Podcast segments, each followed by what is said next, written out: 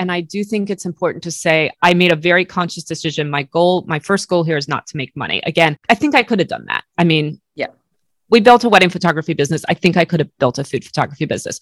I don't know, right? Coulda, shoulda, woulda. I never have done it. so I can't say I could have, but I think I would know how to maybe start trying. And yes, I made a conscious decision not to. And I understand and recognize and affirm that that is a privilege. And I don't hold that out as some sort of like moral superiority that I did things that way. That was just a choice that my husband and I made together, just like we make all of our choices for yes, our family. Yes.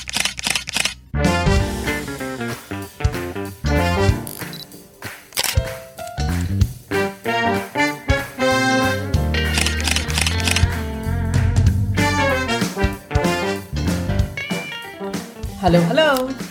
This is your host, Dyutima, and welcome to My Food Lens podcast, where we talk about everything from food photography, styling to business and mindset. After 15 years as an architect, I switched careers and I'm now a professional food stylist and food photographer based in Singapore. I'm also the founder of the business My Food Lens, where we help clients elevate their brand through drool worthy photos. My motto is put your best food forward.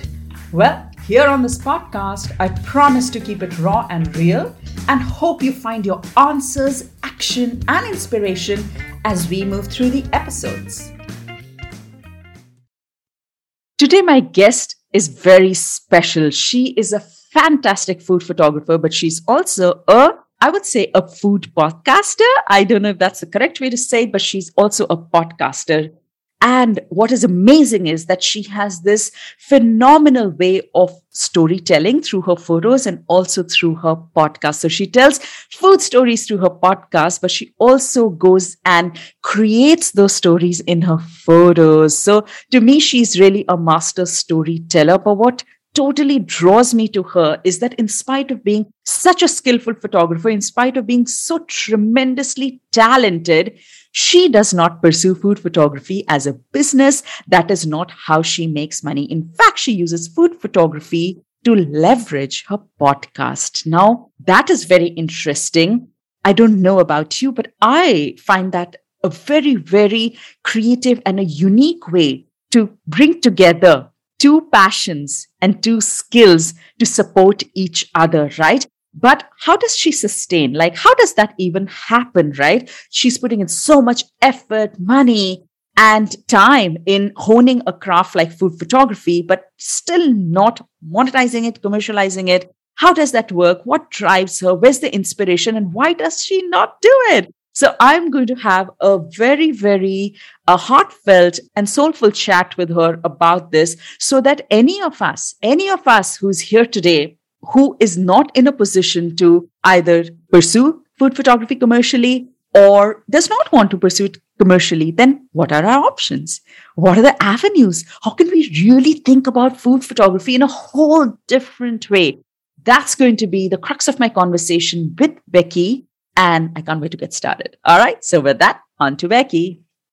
Hi, Becky, and welcome to my Food Lens podcast. It's such a pleasure. It's such an honor to have you. And I'm always double excited. I'm super excited when my guest is a podcaster themselves. So this is Aww. very, very cool. But Becky, mm. you are a phenomenal food photographer. I mean, Thank I'm you. always, I'm always just stunned by the storytelling in your photos. Oh, you're too kind. but something that really stumped me was mm-hmm. that you don't do that for a living. You are not mm a professional food photographer. And so I am so looking forward to our conversation today because I'm dying to find out why. why aren't you doing that? And you know, I just I just can't wait for us to find out a little bit more into why are you still a food photographer? What are you using it for? Mm-hmm. And just you know, leaving our listeners with a little bit more insight on what are the mm. avenues that they can think about if they are not pursuing food photography professionally. So, mm-hmm. this is mm-hmm. going to be a very interesting conversation. I can't wait to get started. But before that, Becky, would you be able to please just introduce yourself to our audience? Please tell us your name, your business, your location, your mm. social media handles, please. Absolutely. And first of all, thank you for having me. I'm completely honored to be here. And I'm so excited to get to know you and your beautiful, beautiful personality better. Um, so, yes, yes. So, yes, my name is Becky Hadeed, and I host the Storied Recipe podcast, which is a unique concept. Every guest comes to me. I have global guests around the world. And once a week, a guest comes and brings a recipe with them that they cherish for its significance to their heritage or their memories. And we do talk a little bit about the recipe. Some episodes we talk a lot, some episodes we talk a little, but we really use it to dive deep into their life, their culture. Sometimes, like if they've done a, a, significant or recent piece of work, we talk about that. But sometimes it's someone who's not really in the food world and this is just meaningful to them. Maybe they bring a strong perspective from a place in the world that I don't know a lot about. Um, it's just a very curiosity driven podcast. I always say that the community around it believes that food is a love language. And because of it, we become better cooks and better global citizens. And I think we become more grateful because we just think about food from a broader perspective. And yeah, that's what I do. I live outside of Washington, D.C., north of Washington, D.C., in Maryland. And I think that's your first question. fabulous, fabulous, amazing. Yeah, and we'll we'll talk a lot more about your podcast as we move oh. forward. Before that, mm-hmm. I want to I want to just go back a little bit. I know yeah. a little bit about your mm. uh, transition. So you know yeah. how wedding photography is always like the most hot shot line of mm. photography. Mm. so you were a wedding photographer and you I moved. Was. You moved, yes. right? And yeah. what happened? Tell us a little bit about that. Yes. So, yeah, I was a wedding photographer. This is a great market to be a wedding photographer in. The DC area has, I mean, I have shot at the Lincoln Memorial. Oh, I wow. Have, yes. I've shot um, multiple times. We were actually on the preferred vendor list at the National Cathedral. So, we got so weddings. fancy. Yes. Mm. You know, the Hay Adams Hotel, which has been in a lot of movies, you know, we got to shoot at some really incredible locations.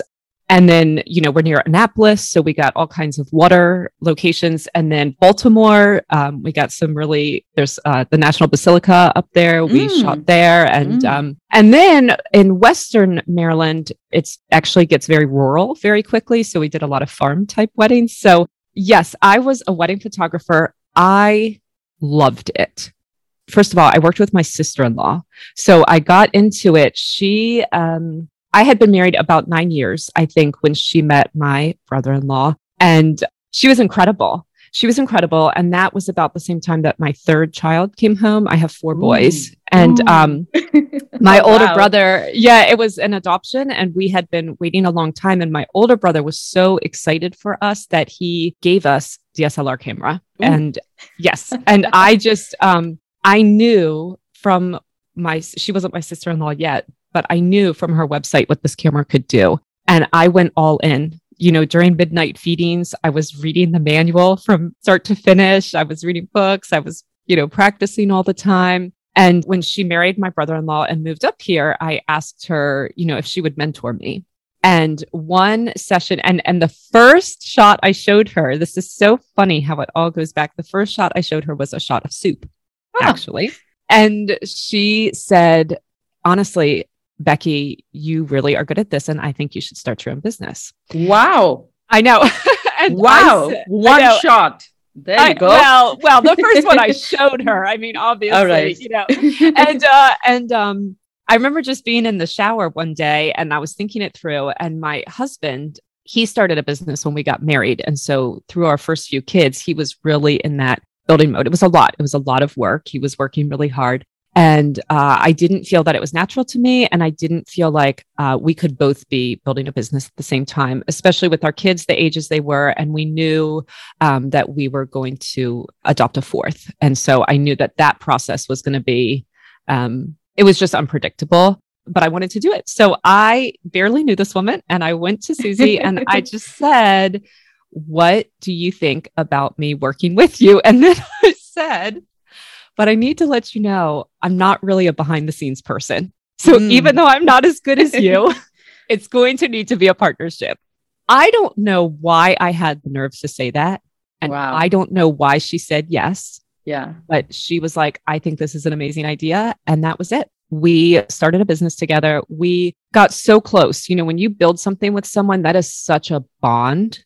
Yeah. Um, it's a different bond than, you know, going out to the movies or going to get a cup of coffee together. There's a special bond there when you build something with someone. And um, it was a wonderful time working with her. And so, so that was the number one thing that I loved, I think, about my time. It was almost, it was like nine years as a wedding photographer. Mm. Ooh. Um, I loved like the endless improvement to your craft when you are a wedding photographer is to be a good wedding photographer, you need to do the details part of the day. You need to be able to pose people well. You need to be able to very quickly choose light um, in a lot of, you know, uncontrollable situations. You need to essentially be able to do street photography well. You need to be amazing with your off camera flash for um, dark reception halls.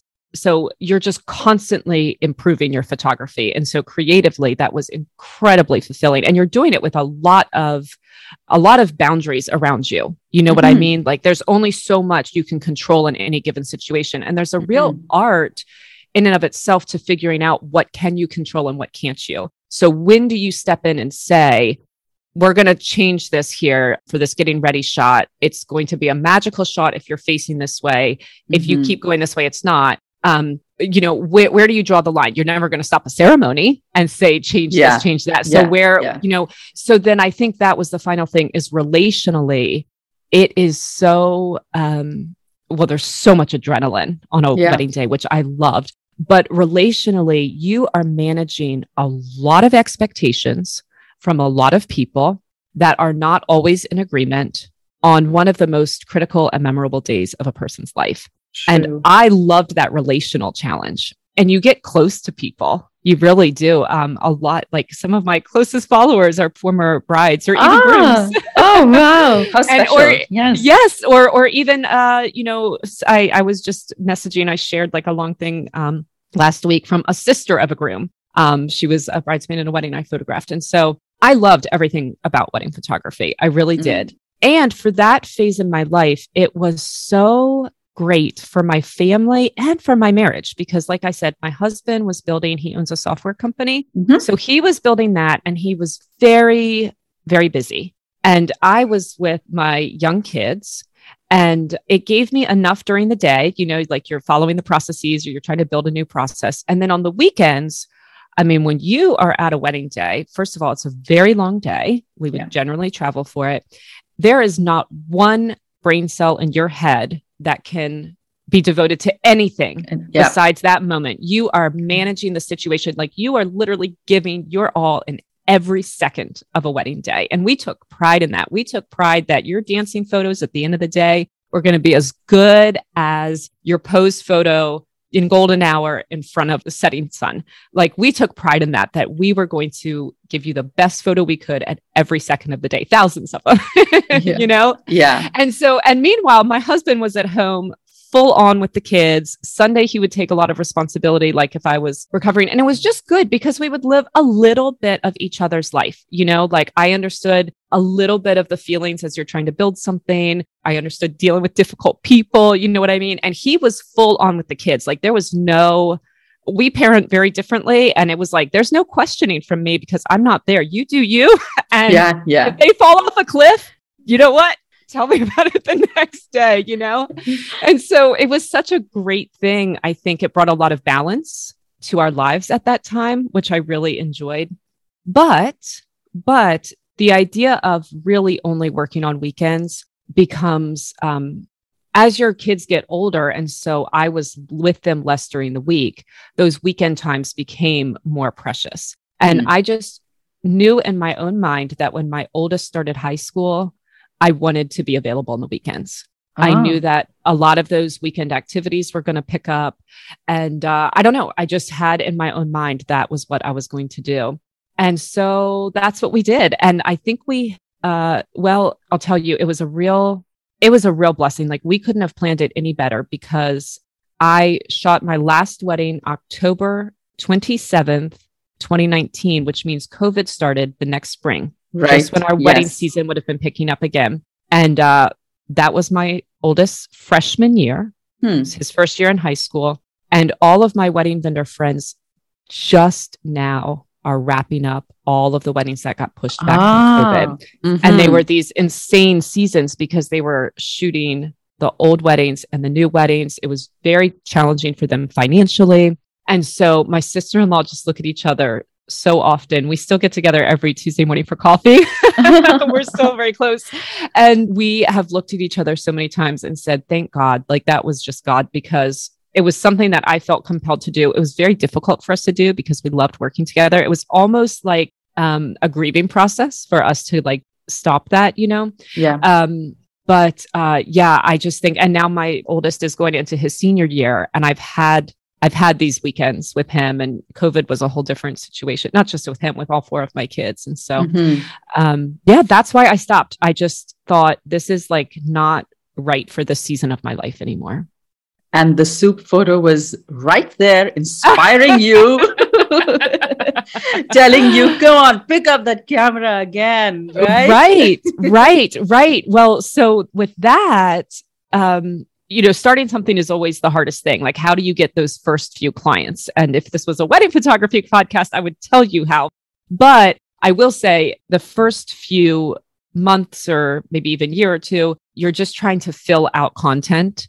And yeah. so on the blog, I would actually, I love to cook, I love to shoot food. I would just share food content. And I hmm. actually got a call from King Arthur Flour hmm. asking me would you submit a lookbook for this project we're working on?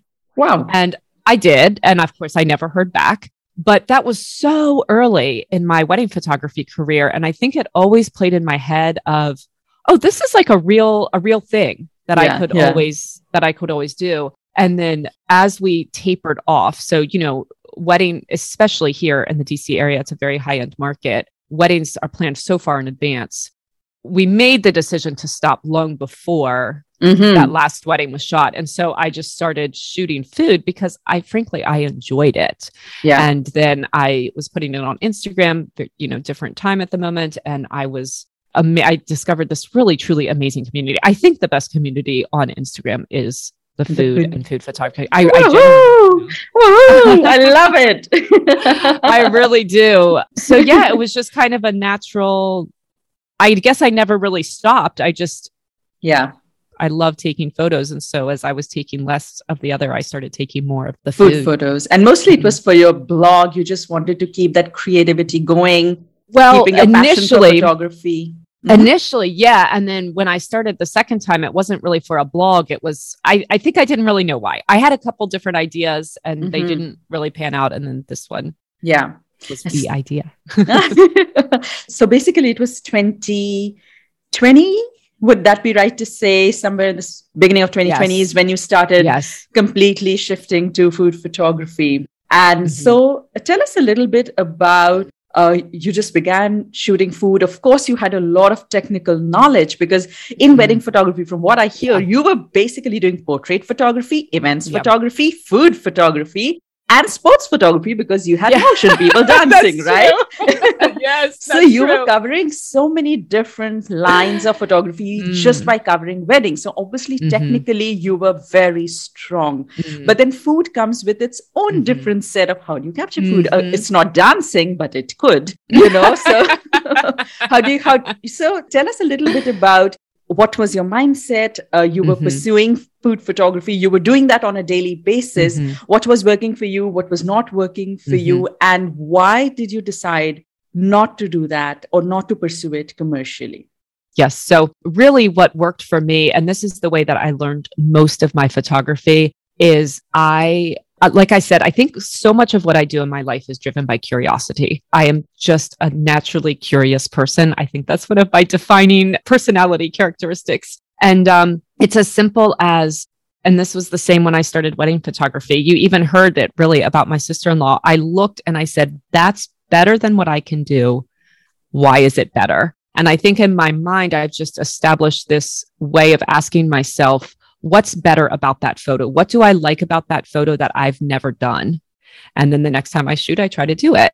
And um, it's not that I'm copying the photo at all. It's that um, one of my favorite photos, it's, it's actually a self portrait, and it's the first photo on the homepage of my website, I remember seeing a photo from, um, do you know Muriel Banakis? Oh gosh, uh, I can't pronounce her last name at the moment. She's a vegan food photographer in Canada.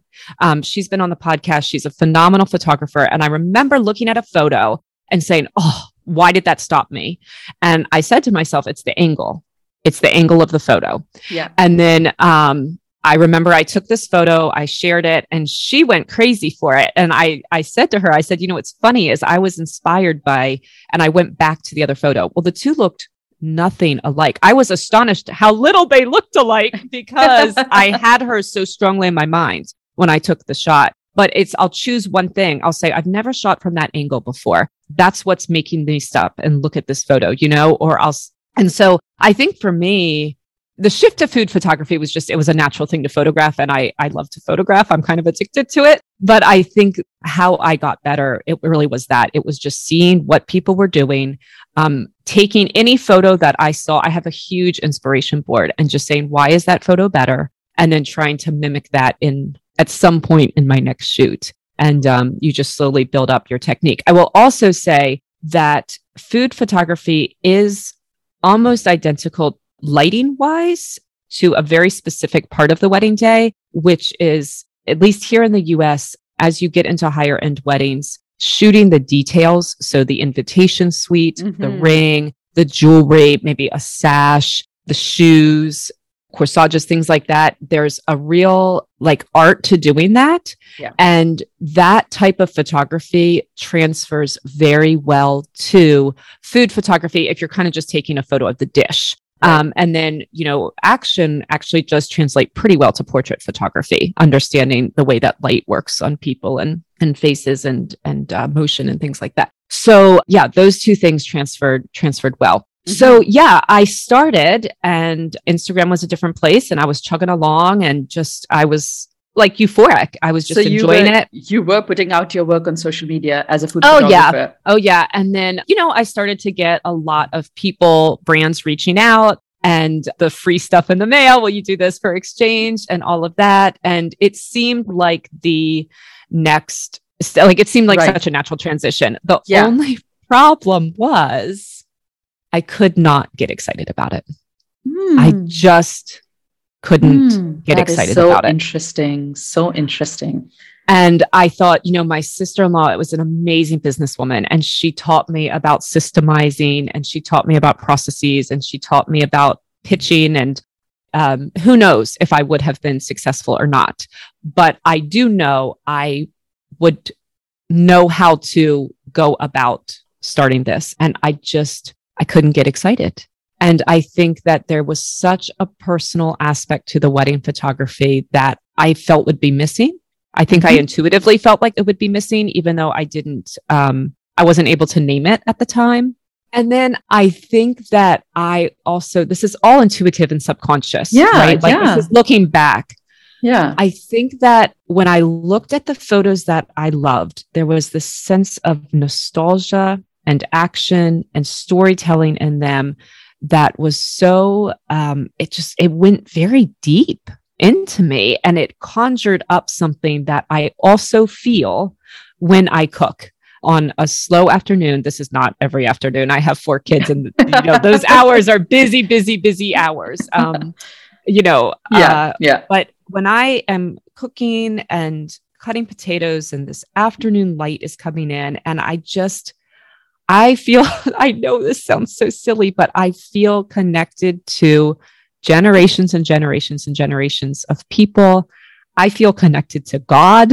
I feel connected to this nature he gave me. Yeah. And to just take photos for brands, it didn't feel like big enough. Yeah. Yeah. Um, if that makes sense. Yes. And I know this sounds really silly, but that's how I felt. And I was in a position that I didn't need to make money for my family. And I think I was also in a position where because my sister in law and I worked together and we were two very different people creatively, that confined both of us because we needed to have one brand right? Mm, like it wasn't mm-hmm. like I could shoot one way and she could shoot another, and I could edit one way and she could edit another. We needed to have one consistent brand that people knew this was Susie and Becky photography. So I think I also felt this really strong urge to experiment a lot and in a way that was just very connected to people. So yeah. my initial thought was I was still thinking business, business, business, business. And so my initial thought was maybe what I can do is um, you know, food is so important to people and to families. And there are people who do go into families' homes and document mm-hmm. them making a recipe and then they mm-hmm. make an album for them. And that is like the one to one correlation with wedding photography, right? Like everything I love yes. about wedding photography, I can yes. do with that, you know? Mm-hmm. And so mm-hmm. I thought that's that's what I'm gonna do. Yeah. And you know, it's a little bit of harder ground to break than food photography because there's a little bit more of a standard process there, right? But that's what I'm going to do. And I was listening to a podcast about marketing because I thought this is really difficult ground to break. Yeah. And they said, choose two socials that you would be good at and mm-hmm. forget all the rest. Hmm. And they started naming these are, you know, the things you could do. And one of them was Instagram. That was an, that was right. a given for me because yeah. things were going very well there. And then they were naming, naming, naming. And then they said, you know, podcast. And I thought, you know, I think I'd be good at that. oh, I think wow. I'd, I, I think I'd be good at that because my personality again is like I my husband laughs. I, you know, every time I go to the park, I meet a stranger and they say, I've never told anyone else this before. You know, I can't believe I'm telling you this story. And so I just thought, well, I would be good at that. And so in my mind, it was still, I was going to use it as a way to advertise for customers for this idea that I had.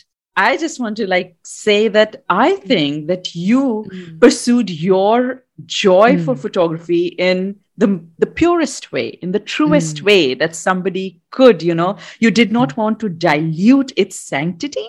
I would say, mm. in a mm. way, you know. And so you mm just mm-hmm. wanted to keep creating, finding that mm joy. You were mm-hmm. challenging yourself and you were finding inspiration. You were getting better at your craft. But at the same time, you were like, this is not going to make me happy. And you yeah. constantly questioned that. And you took a very bold step. I mean, yes you didn't have to um, you know contribute to the finances of your family and that is a very big plus for many like you know not everybody has that no but, right but just from a creatively enriching mm. life i think the step that you took was just so so bold i'm i'm amazed i'm so i'm just oh. i was just like smiling listening i'm like that mm. takes another level of being secure in yourself and just mm. knowing what you want but at the mm. same time you are constantly looking for something you know which is why you went and you were looking which is mm. how the podcast so so i want to come now i want mm. to come to the podcast and so tell us that you know mm-hmm you were in food photography and you were looking at all yeah. these opportunities and the podcast really stuck something in you mm-hmm. uh, but yeah.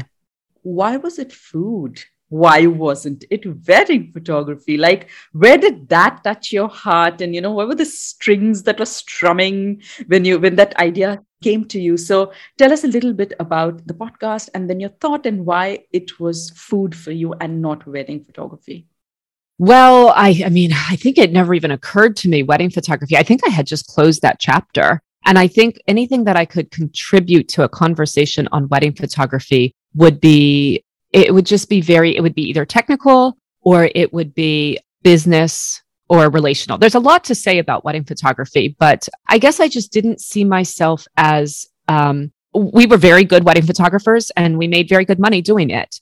Um, but I wouldn't call myself a leader in that industry. So I wasn't going to start a podcast educating other people. There were people in that space who were doing it better than I could have at the time, better than I could now. Um, Katelyn James comes to mind. I still watch her stuff because she's such a phenomenal educator.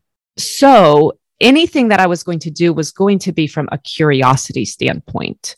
I wanted to learn. And for me, food is I still remember laughing because whenever you start something new, you always have a lot of insecurity. I still have so much insecurity. I am not a confident person. But the one thing I never doubted, I remember telling my idea to a few people, and they would say, Well, do you think you're going to find enough people that connect to food like that and have a recipe like that? And I just remember laughing and being like, Oh, oh, yes. I am positive, I am positive that food impacts enough people this way. And so, um, I guess, yeah, it just never occurred to me to do wedding photography. Why food? I can't tell you. I have interviewed hundreds of people now, or not, not hundreds, but well over a hundred people. And I can tell you some people have that connection to it and some people do not. And I don't know why it is, but there are people. I just interviewed someone last night, a Pakistani woman, and she was raised in a very wealthy home. They had everyone do everything. They had a chef and she went into the kitchen and learned because she loved it. Mm, and yep. I think that's how it is for some people. and I think that some people don't love to cook, but they love, they feel like they had that grandmother and the way their grandmother loved them was through food. And right. so they've experienced it that way. I think I was just curious. I wanted to know about new techniques. I wanted to know about these people's stories and I wanted something it was connected to the photography only in the sense that really beautiful food photography from those that I admired were creating a sense of nostalgia in me that I wanted to pursue in my interviews. That's it's it's just as simple as that if that makes sense. Yeah, and I think because um, you know what you said earlier about wedding photography, mm. it was like a shared business, a shared craft, mm, yes. shared creativity. This was really right. you. It was all you.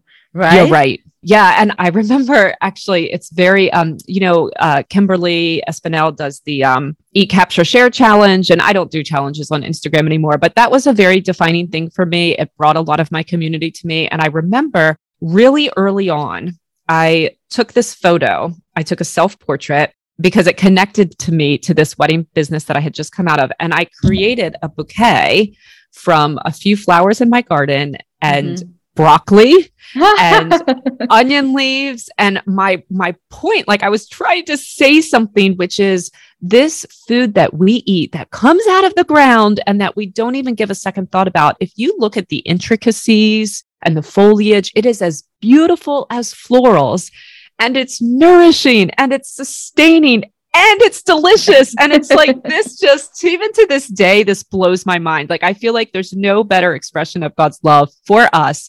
These are miracles. This food is miraculous. and I wanted to show that and talk about that. And that's, I mean, food really makes me feel that way. Yeah. So. And I think you totally you bring that forward so beautifully mm. in your photos. And I oh, think you. your heart just comes out in mm. you know in the way you create and i think also your podcast i think your podcast mm. was just amazing i've heard a couple of episodes and you. you. know just first of all the theme of food like a lot of people do food based podcasts but no mm. one talks about nostalgia and emotions and you know it's not just that it's the yeah. questions yeah it's it's the mm. questions mm. you ask it's your voice quality it's the softness and for sure it is mm. your love it's your passion that's coming out now mm. and it totally comes out in that way mm. even when you're talking to guests and you know you, mm. again this the pure joy it's just pure unconditional unadulterated joy and it just totally comes out so when we approach our passion from that place it just no matter who believes in us or who doesn't doesn't matter right? And mm-hmm. that's why i think your podcast has been so successful. You are so successful in the way you tell stories through your photos. I think that's that's just amazing. I'm just loving this. So tell me a mm. little bit oh, becky like yeah. so i know that you you're not a person who will be like I'm happy with what I have. You are constantly challenging. You are, you are, you are not, you are not like, oh, you know, I'm just going to sit at home and do this. No, you are doing no. something. You are constantly. It's a strength and a weakness. It's yeah. a strength and a weakness. Yeah. Mm-hmm. Well, I see more of it as a strength because at the end of mm. this, you feel like you have a purpose, right? And mm. and our families are always our purpose. But then to for us to feel secure and strong as who we yeah. are we have to find that yeah. you know that that foothold for ourselves and you've created such a beautiful one for yourself so tell Thank me you. because working with clients was definitely not an mm-hmm. incentive mm-hmm. Mm-hmm. How do you how do you push yourself? How do you mm. inspire mm. yourself, you know, to just constantly keep learning more and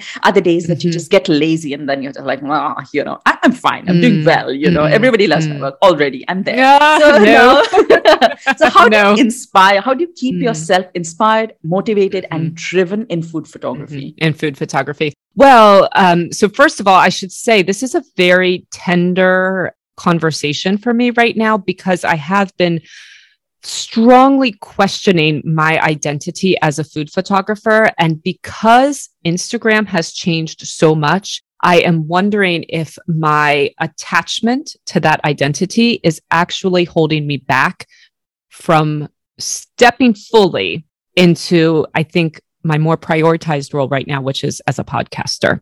Um, so, food photography for a time was what was bringing people to my podcast. And we can talk about the hack, but I was hacked. I had to start from scratch just at the time that their algorithms were really changing massively. And now I need photography to create a perfect thumbnail on Google. So someone who's searching for a recipe will come to my website, find the recipe, learn the story of the person who gave me the recipe, and then listen to other episodes. That's what I need my food photography to do right now. Unfortunately, because of the environment on Instagram, I can't count on it anymore to show my photos to people who will be intrigued by them, wonder about them, and come to the podcast. So there's very different audiences that I'm taking food photos for right now. And this is a massive struggle that I'm having internally because I really, really love photography but my time right now is very limited and it's the podcast is what I'm all in on. That's what I feel like is my mission. Now I feel like there are stories in this world that I want to bear witness to. And it's my job to put those in the world. And my photography serves that. And the type of photos I was taking, I don't know that they serve it hmm. anymore. So hmm. this is a very tender thing for me. But to answer your question specifically, where do I get my inspiration from? I get it from my guests. I get it from my guests and from their recipes. So I, uh, especially earlier before I started to question this, there was like a lot of symbolism and stuff in my photos because my guests will share a lot about the colors or maybe the botanicals that are important to them, the seasons that they ate this in, which would impact, of course, the color palette. Even a lot of times people will talk about what their, you know, the, one of my favorite photos ever. Um, someone talked about their mother wore cool colors, but she loved sunflowers. And I just did this like contrasting of blue and gold. That was just, it's still, I mean, one of my favorite photos. And so, and it all came because I was inspired by her mother and she wanted to sh- I wanted to celebrate her mother the way she wanted to celebrate her mother. So for me, that's very easy. And then it comes from there's so many um, ingredients that I get to work with that I've never heard of, I've never seen before. And so I like to play with those ingredients and to show them off beautifully. And then I think I'm also motivated by a very contrarian streak in me, which is that I loathe, I absolutely loathe the fact that Instagram is so tiresomely predictable. Um, mm. The photos that's going to do mm. well on mm. Instagram is so predictable. The type of food that if you scroll through your Explore, it shows yep. a high level of technical skill, but it's the same thing. I don't want to say the same, but it is predictable. The ingredients yep. and the types of food that are going to be successful is and I there's something contrarian in me that I was like I want to, you know, you're going to come on my podcast and you gave me a fish dish. And I want to make that fish dish as gorgeous as that cake covered with fruit and flowers that's going to be on the explore feed. that challenge is yeah. very inspiring to me. Mm. Um, but like I said, I'm really questioning now. And I've actually, to be honest, I've put very strict time limits on myself. And I've told myself, you cannot shoot any longer than two hours start to finish, making the dish and everything oh, anymore. Wow. Because yes, that's well, and that's a challenge too. Like I love boundaries. Boundaries challenge me, but also because if I'm going to do what I want to do as a podcaster, hmm. it's so sad, but the photography does not serve me. And the same type of photography does not serve me. Um, and I feel like I did with wedding photography, our bedrock principle was as much as we wanted a shot, our responsibility was to our clients. They were paying us a lot of money. And in the same way now, I have a right to grow and to be creative and all of that, but I feel that my responsibility is to my guests and to the stories that they're sharing that we're bearing witness to. And yeah. I think it's my responsibility to grow the podcast. And I have to make the choices that uh, serve that best. So I'm really, I, I have to be honest with you, I'm really struggling with that right now. And I think you see my style changing a little bit. Um, and there's a real sadness to, I think, what's happening to my photography and the way that that relates to how much Instagram has changed, because that was such a big market for me. And it's just not anymore. And I've really shifted to SEO and just yeah. pitching news sources and, yeah, publications and things like that to grow the podcast. Wow. I, at this point, I just want to let everybody know that you're not mm. pursuing food photography commercially, but neither mm. are you pursuing podcasting commercially. Am I right to say mm. that, uh, Becky? Well, uh, let's see. Are you uh, monetizing your podcast right now? I am. Oh, you I are. Okay. Yes, okay. Yes. So, i so yes, I'm seeking sponsors right now, and I, I've made very good inroads. And this is a process that I'm slowly working through but yes, I am seeking to monetize the podcast. I don't have a strong timeline for which to do that, but that is something that I decided. Um, there's there's more to the backstory here, but that's something that I decided this year. This is a goal I'm really going to commit to. Um, is monetizing this because it's the next challenge, and it's also you know I think there's a reality to it that I don't need to explain to everybody, right? Mm-hmm, and mm-hmm and there's no compliment like a check, right? Like yeah, at some point, yeah. you need the affirmation of being monetized and you need that accountability to keep going. And you're putting in so much work for it. You're putting that out. And if there is something that's coming in return, we all do that.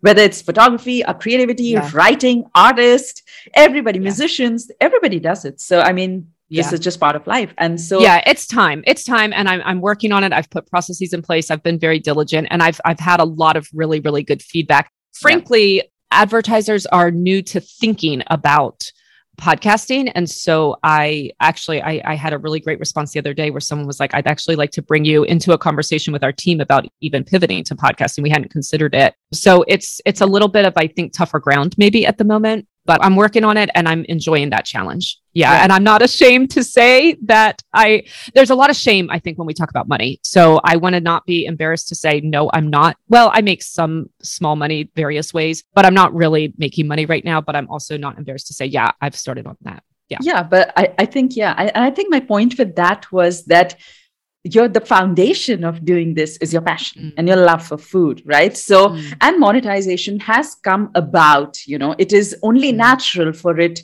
for you to monetize something that is doing so well that you feel like okay this can be you know something but other than that that yeah. is you did not start there that's not how you started so no, that is very important yeah. No, it's not. And I do think it's important to say I made a very conscious decision. My goal, my first goal here is not to make money. Again, I think I could have done that. I mean, yeah. We built a wedding photography business. I think I could have built a food photography business. I don't know, right? Coulda, shoulda, woulda. I never have done it. so I can't say I could have, but I think I would know how to maybe start trying. And yes, I made a conscious decision not to. And I understand and recognize and affirm that that is a privilege and I don't hold that out as some sort of like moral superiority that I did things that way. That was just a choice that my husband and I made together, just like we make all of our choices for yes, our family. Yes, yes, yeah. yes. Yeah. Thank you. Thank you for saying that. Mm. Like, yeah, I think a lot of folks might want to hear that, that that is mm. definitely not everybody has that choice. No. But when you do, then, you know, mm-hmm. it's, you're blessed. so, yeah. Mm-hmm. You know, so tell me a little mm-hmm. bit. Let's talk about social media. I know that oh my god i call it the dark times mm-hmm. social yeah. media has gone through something that was unforeseen yeah. like so instagram was so creatively you know satisfying it was something that gave us all joy mm-hmm. and it sucked away every little mm-hmm. ounce of pleasure that we had just mm-hmm. looking and feeling mm-hmm. inspired so i'm totally with you on mm-hmm. that but tell me a little bit like did you start your journey with social media as an important part of it and then it just mm-hmm. dwindled or where does social media really lie in your creative creative journey more from that point of view where does it mm. lie Uh, where does it lie? So you're asking like, how did that? Uh, like, is it important to you? Is it right critical? now? Yeah, and I think you kind of answer that, and you're like, you're just pivoting, right? But you did. Well, you you have to, you have to, and I think, I mean, like I said, there's there's real sadness. This is what I wish Instagram would understand: is that this is not like a, a trait. Oh, I want some vanity numbers, and you're not giving me those vanity numbers. This is that Instagram has and they have the right to do this, by the way. This is their product. Yeah. We are not customers. We do not pay for this. So I want to emphasize Instagram has the right to do whatever they want. Okay. Yeah. yeah. But in terms of the impact, and if they want to understand what's happening and what will probably happen to their platform, what I feel like I would want them to understand is that they truly did come in with these algorithms and destroy a community because there was a community of people on there that and listen, the wedding photography community was not like this, but they supported each other. They inspired each other. They cheered for each other. The vast majority of my podcast guests I met on Instagram. And I just, like I told you earlier, I wanted yeah. to know more. And so I reached out to find out more about this person. And then I got to enjoy a lovely long chat with them and this whole process of releasing an episode with them. And the problem is, it's honestly, it's honestly not about the numbers. They don't show me my friends' work anymore. They don't show my friends my work anymore. So even like Instagram's a cycle. I'm in a totally dry, low thing. Well, three weeks ago, I was in a super duper high and I gained, you know, 2000 followers in two weeks or something like that. Listen, that's going to come back any of us we're going to go through these cycles, right? And Instagram happens to like I think throwing these cycles out, I think they're like crack dealers. They throw them out when you're no, I'm, I'm I'm serious. It's very well, I think, planned. They get it to you at a certain point so you stay on longer and then it drops. And then you know what ah, I mean? Ah, ah. And uh yeah, like I've seen people in this cycle many a time, you know, yeah, and that's yeah. why I've removed all emotion from it. I just post on schedule and that's that's that. But um I was talking to a friend of mine Costas Milas, Milas. Um, mm-hmm. He's a mm-hmm. UK photographer. Yeah, I was talking mm-hmm. to him about that time. And he said, you know, I'm going through a huge one too. Like my reach is actually great, but it doesn't matter because it's not my friends seeing it. Right. You see what I'm saying? So like the yeah. community itself is gone.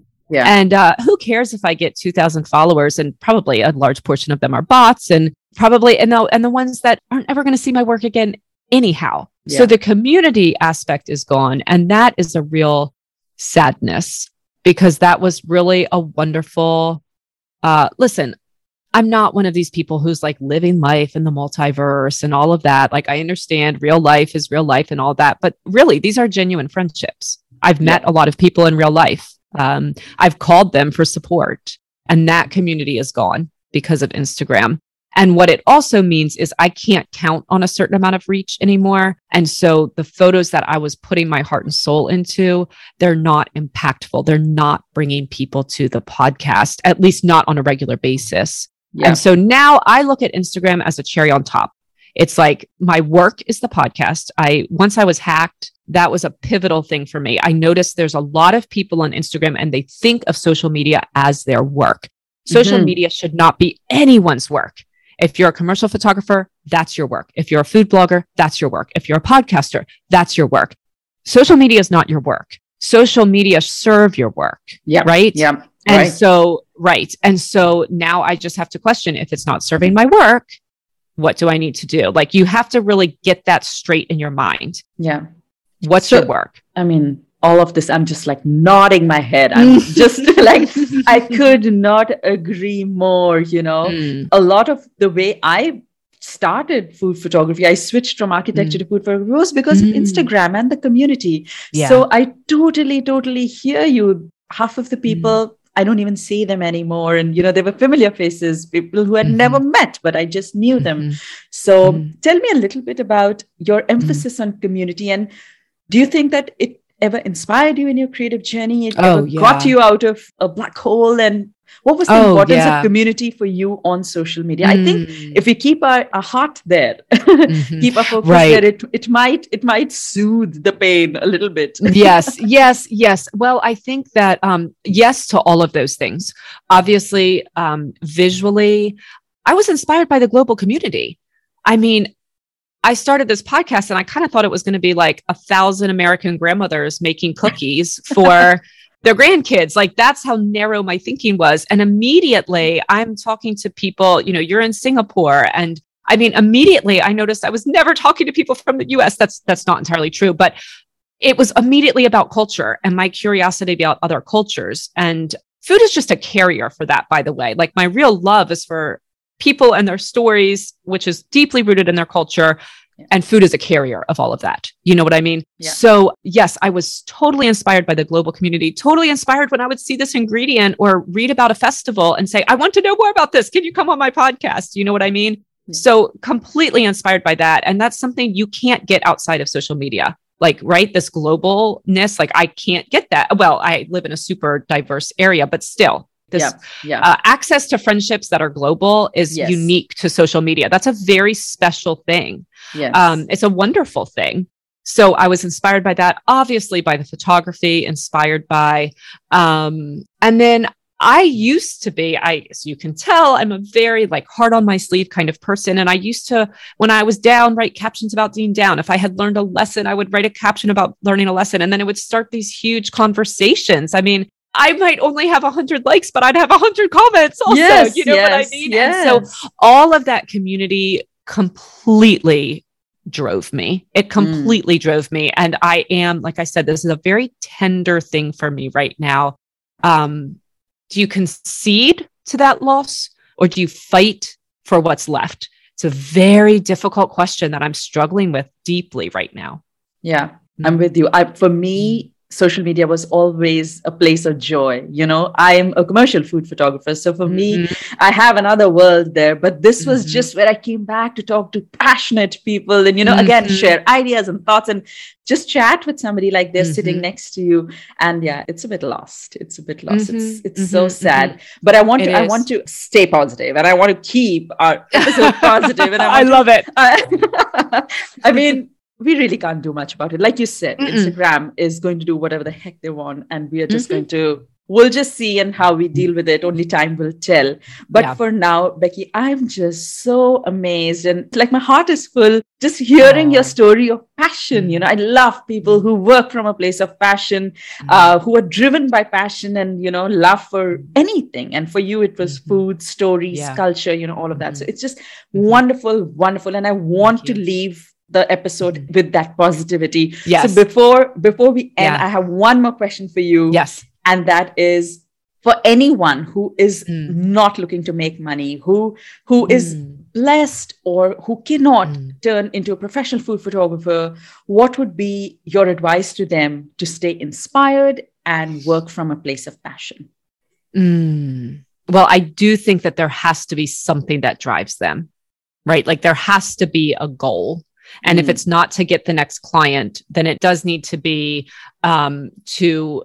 Um, I think I think we need to be careful about our goals. We can't necessarily predict outcomes, but we can always predict actions, right? So, for instance, I have a goal right now to pitch the podcast every day, and so I think that people need to have a goal because we all go through ups and downs, and you can't let the downs just make you stop. So whether your goal is to find a new family recipe every week and shoot it, yeah. or your goal is to every other week post a recipe on your blog, or your goal is to reach out to five um, listen like there's a contract for everyone. That's something that i've learned you know as yeah. uh, in business as a wedding photographer whether it's to reach out to five brands that you think are a stretch to you a month.